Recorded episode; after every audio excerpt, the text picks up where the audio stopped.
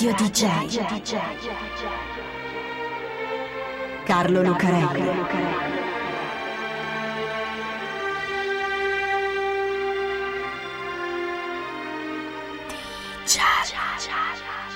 Carlo Lucarelli presenta Di Giallo, il radiodramma di Radio DJ.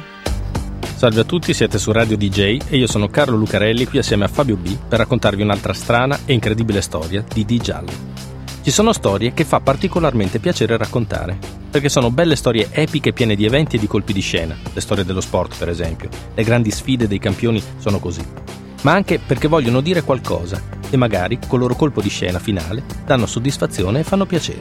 Ecco, questa è una storia così, perché questa è la storia di Jesse Owens alle Olimpiadi di Berlino. Le Olimpiadi sono sempre un grande evento, non solo perché si tengono ogni quattro anni, che è un lasso di tempo abbastanza lungo da dare importanza alla cosa, ma non così lungo da farla dimenticare. E non solo perché si sfidano quelli che dovrebbero essere gli atleti migliori o più promettenti in una serie quasi infinita di sport. Sono un grande evento perché praticamente fin dall'inizio sono sempre state una specie di vetrina per il paese che le ospita, una celebrazione, una consacrazione a volte, che non è soltanto sportiva e neppure soltanto spettacolare, ma appunto politica. E infatti la politica c'è entrata parecchie volte nei giochi, in modo drammatico, come nel 1972 a Monaco, quando terroristi palestinesi di Settembre Nero entrarono nel villaggio olimpico, uccisero due atleti della delegazione israeliana e ne presero in ostaggio altri nove, che poi morirono in un conflitto a fuoco tra terroristi e poliziotti assieme a cinque palestinesi e un poliziotto tedesco. In modo meno drammatico, ma sempre molto deciso, la politica c'è entrata come per esempio a Montreal nel 1976, quando gli atleti dei paesi africani non parteciparono ai giochi in segno di protesta contro l'apartheid in Sudafrica, oppure a Mosca nel 1980, con gli atleti statunitensi che non partecipano per protesta contro l'invasione sovietica dell'Afghanistan, o a Los Angeles nel 1984, quando invece sono i sovietici a non andare alle Olimpiadi americane per ritorsione. In ogni caso, per il paese ospite le Olimpiadi significano una importante occasione di pubblicità, con tutto il mondo che viene a vedere il paese e, si spera, ammira le sue capacità organizzative. E quando il paese ospite è un regime dittatoriale a caccia di legittimazione, ecco che le Olimpiadi diventano più che un'occasione di pubblicità, diventano propaganda. La Germania di Hitler, la Germania nazista del 1936 è così. È un regime, come sappiamo, sanguinario e totalitario, una dittatura aggressiva che sta antipatica a quasi tutti, a parte i paesi che hanno più o meno idee simili come l'Italia di Mussolini. Le violazioni dei diritti civili, le violenze interne e soprattutto una politica di potenza così aggressiva e arrogante hanno isolato la Germania e Hitler e i suoi, nel contesto internazionale, vengono considerati più o meno un gruppo di pericolosi banditi. Tra le varie cose che si trova per le mani quando prende il potere nel 1933, Adolf Hitler si ritrova questo affare delle Olimpiadi. Nel 1931 il CIO, il Comitato Olimpico Internazionale, aveva stabilito che le prossime Olimpiadi si sarebbero tenute in Germania e precisamente a Berlino. La Germania allora era ancora la Germania democratica della Repubblica di Weimar, nata dopo la sconfitta della Prima Guerra Mondiale, molto progressista, molto democratica, un po' incasinata, ma ben vista da tutti, anche perché non dava fastidio a nessuno. Poi arriva Hitler e la Germania cambia. Quelli del CIO si chiedono se mantenere le Olimpiadi a Berlino, vista la brutta aria che tira, con tutti questi tizi in camicia bruna che spaccano le vetrine dei negozi e picchiano la gente, soprattutto gli ebrei, e con i campi di concentramento come Dachau che si riempiono di detenuti politici. Le Olimpiadi, in fondo, sono i giochi della pace, e di pace in quella Germania se ne parla pochissimo. Poi però vince la linea tradizionalista, la sede è quella e quella rimane. A Hitler delle Olimpiadi non gliene frega niente, anzi, trovarsi con gli occhi di tutte le nazioni addosso, con turisti stranieri in giro per il paese. Per cosa poi? Per i giochi della pace? Spendere un sacco di soldi e di energie per organizzare uno spettacolo a beneficio delle nazioni europee? Meglio comprare un altro po' di armi e fargliele vedere un altro di spettacolo. Poi però ci ripensa, o meglio il suo ministro della propaganda a farlo riflettere. Appunto, gli occhi di tutte le nazioni addosso. C'è un momento migliore per far vedere la grandezza della nuova Germania, la sua organizzazione, la sua potenza, Fargli vedere gli atleti della nuova razza che il nazismo sta forgiando? No, non c'è un mezzo migliore. Così Hitler si convince e si tiene le Olimpiadi.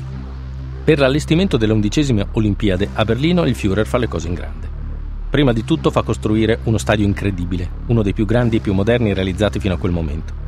Affida il progetto a due architetti sotto la supervisione di Albert Speer, che il suo architetto preferito è anche uno dei suoi giovani gerarchi e in seguito ministro degli armamenti e della produzione bellica. Sper gli fa costruire uno stadio enorme su quello che era già uno dei più grandi stadi del mondo, il Deutsche Stadion. L'Olympia Stadion è un gigante da 110.000 posti, che sta dentro un complesso sportivo di quasi un chilometro quadrato e mezzo, che si chiama Reichsportfeld, con altri stadi, piscine, campi d'atletica e da equitazione, tutti impianti all'avanguardia per l'architettura sportiva dell'epoca. Davanti allo stadio ci mette due colonne altissime, con una campana enorme a 77 metri d'altezza per battere l'inizio dei giochi. Nel complesso c'è anche un teatro in mezzo ad una foresta, il Walbum, 25.000 posti. Costo totale dell'opera 43 milioni di Reichsmark, una cifra per allora pazzesca. Assieme al complesso sportivo, naturalmente, Hitler, Sper e Goebbels fanno fare un restyling a tutta la città. Ma tutto questo non basta. Le Olimpiadi servono a celebrare la potenza della Germania nazista, anche a darle un volto presentabile, ma soprattutto la potenza. Servono anche a dimostrare un'altra cosa, la forza e la concretezza della filosofia del Terzo Reich la sua politica, è formata in gran parte dalle teorie razziali del nazismo. Insomma, la undicesima Olimpiade di Berlino deve soprattutto dimostrare la superiorità della razza ariana e per far questo non basta un bello stadio e una città pulita, ci vogliono gli atleti. La Germania nazista ha sempre messo al primo posto l'attività fisica e lo sport, per cui gli atleti ci sono. A dire il vero, ce ne sarebbero molti di più, ma i nazisti hanno escluso dalle Olimpiadi tutti gli atleti di origine ebraica e anche quelli di origine rom, insomma, tutti non ariani privandosi così di alcuni detentori di record mondiale, come Lily Hancock, quattro volte campionessa del mondo di atletica, o Gretel Bergman, campionessa di salto in alto. Si tengono soltanto Helen Mayer per la scherma femminile, perché in quella disciplina sono proprio sguarniti. Gli altri, gli ariani, come Conrad Frey e Albert Schwarzman per la ginnastica, o Carl Ludwig Long, detto Lutz, li spediscono nella Foresta Nera per un mese di allenamento, seguiti e sorvegliati dagli istruttori delle SS. Quelle Olimpiadi non sono normali giochi olimpici. La undicesima Olimpiade di Berlino è una battaglia, una delle prime combattute dal Terzo Reich e va vinta a tutti i costi. Gli atleti tedeschi, o meglio, gli atleti ariani, ma soprattutto quelli tedeschi, devono vincere le medaglie più importanti. E solo quelle d'oro. Giallo DJ. Di giallo. James Cleveland Owens, detto Jesse, è un ragazzo nero che viene dall'Alabama. Poverissimo, Ancora più povero perché siamo negli anni della Grande Depressione, quando gli Stati Uniti e il mondo conoscono una recessione economica disastrosa. E ancora più povero perché è nero. Il giovane James è figlio di un mezzadro e suo nonno era ancora uno schiavo. Lo chiamano Jesse perché quando la sua famiglia si sposta a Cleveland, nell'Ohio, e lui deve ricominciare ad andare a scuola, la sua maestra gli chiede come si chiama e lui vorrebbe dire JC, che sono le sue iniziali, ma parla così male e con un accento del sud così forte che la maestra capisce Jesse e così lo scrive nel registro e così rimane. Jesse è il settimo di una famiglia di dieci figli, dove non è che basta studiare. Bisogna lavorare per dare una mano in famiglia e così lui consegna la spesa per il negozio di un droghiere, carica i camion al mercato e aiuta suo padre e i suoi fratelli, che lavorano come ciabattini in un laboratorio di scarpe. Di storie così ne abbiamo già raccontate. Un ragazzo brillante, attivo ma poverissimo che ad un certo punto o diventa un delinquente o scopre di avere una passione e diventa una star. Di solito questa passione è la musica, ma per Jesse no. La sua passione è correre, il suo talento è l'atletica. Partecipa ai campionati della East Technical High School, la scuola tecnica che frequenta Cleveland, e lascia tutti a bocca aperta, correndo i 100 metri piani in 9,4 secondi, che è più o meno il record mondiale di quegli anni. Negli Stati Uniti, allora come adesso, essere bravi negli sport funziona. Jesse viene preso dalla Ohio State University, che trova anche un lavoro per suo padre, e si allena come atleta di atletica leggera. Vince tutte le competizioni studentesche e non solo. Nella stessa tornata di gare, Dan Harbour nel 1935 stabilisce tre record mondiali e ne uguaglia un quarto che aveva comunque già fatto lui. Uno così. Dove vuoi mandarlo se non alle Olimpiadi? Il problema è che le prime Olimpiadi buone sono quelle di Berlino del 1936 e gli Stati Uniti vorrebbero boicottarle per via di quell'Adolf Hitler e della sua banda di banditi. Si è formato un comitato per il boicottaggio piuttosto forte e il presidente Roosevelt è indeciso. Così manda il presidente del Comitato Olimpico Americano in Germania per vedere cosa sta succedendo realmente nel paese, con tutte queste storie di campi di concentramento, eccetera, eccetera. Il signor Avery Brundage vola a Berlino, si guarda attorno e torna a riferire al presidente che la Germania non è così male come dicono e che ci si può andare. Il fatto che il signor Brundage sia un conservatore di ferro, razzista e con forti simpatie naziste ha sicuramente influito sul suo giudizio, ma non importa. Gli Stati Uniti accettano di partecipare e così Jesse Owens se ne va in Germania con la rappresentanza di atleti nordamericani. La undicesima Olimpiade di Berlino si apre il 1 agosto 1936 Erich Schlingen, campione di mezzofondo tedesco, entra nello stadio con la fiaccola olimpica. È la prima volta e da allora si farà sempre. Davanti a 120.000 persone che poco prima all'ingresso di Adolf Hitler sono scattate in piedi gridando Sigai. Mentre l'idrovolante LZ Hindenburg sorvola lo stadio e tutto viene ripreso per la prima volta dalla televisione e trasmesso attraverso apparecchi disponibili negli uffici postali. Sullo spalto d'onore, assieme a Hitler, sono presenti tutti i gerarchi più importanti del partito nazista. Sono tutti pronti ad assistere e a mostrare al mondo il trionfo della superiorità della razza ariana e tedesca. E invece no. Il trionfatore della undicesima Olimpiade, la star dei giochi, è un ragazzo che viene dall'Alabama, nipote di schiavi, un ragazzo di colore, per Hitler e i suoi un negro, che si chiama Jesse Owens. Jesse polverizza gli avversari vincendo la medaglia d'oro nelle principali competizioni di atletica, che sono poi quelle che soprattutto interessano i nazisti. Vince 4 medaglie d'oro, nei 100 metri piani, nei 200, nella staffetta 4% e nel salto in lungo. A gareggiare contro di lui c'è il miglior atleta tedesco, Lutz Long, tedesco ariano, battuto. Hitler ci resta malissimo. La leggenda vuole che si sia rifiutato di stringere la mano a Owens, ma non è vero. Era lontano, se ne stava andando e come racconta lo stesso Owens lo salutò da laggiù con un cenno della mano. Ma che ci sia rimasto male è confermato dallo stesso Hitler, che lo racconta ai suoi. Ma come? Ma tutti così.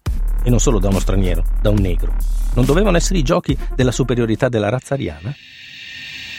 Oltre che per questo, però, la undicesima Olimpiade di Berlino dovrebbe essere ricordata come una delle più particolari per una serie di contraddizioni. La prima.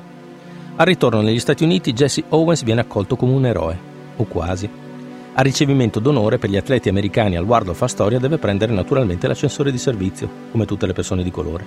E Roosevelt, impegnato nella campagna elettorale, dovrebbe riceverlo alla Casa Bianca, ma all'ultimo momento disdice l'appuntamento, dicono per paura delle reazioni degli stati del sud.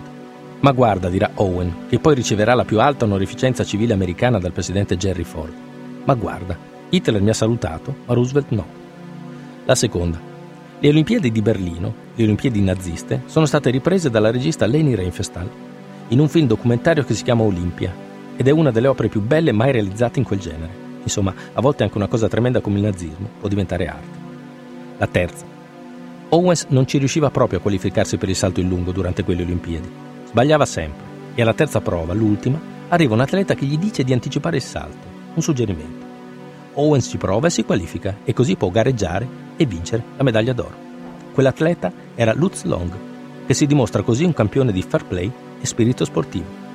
Ma non credo che questa sarebbe stata una medaglia d'oro che avrebbe consolato Hitler. Lennart Sandberg of Sweden next to him in second lane. Eric Borchmeyer, the German, Borchmeyer. Jesse Owens is running in white shoes today. Ralph is running in black shoes. And here they go, down in the mark. Some thousand are away, and Jesse Owens comes down there with Ralph next Radio DJ. Carlo Lucarelli. DJ.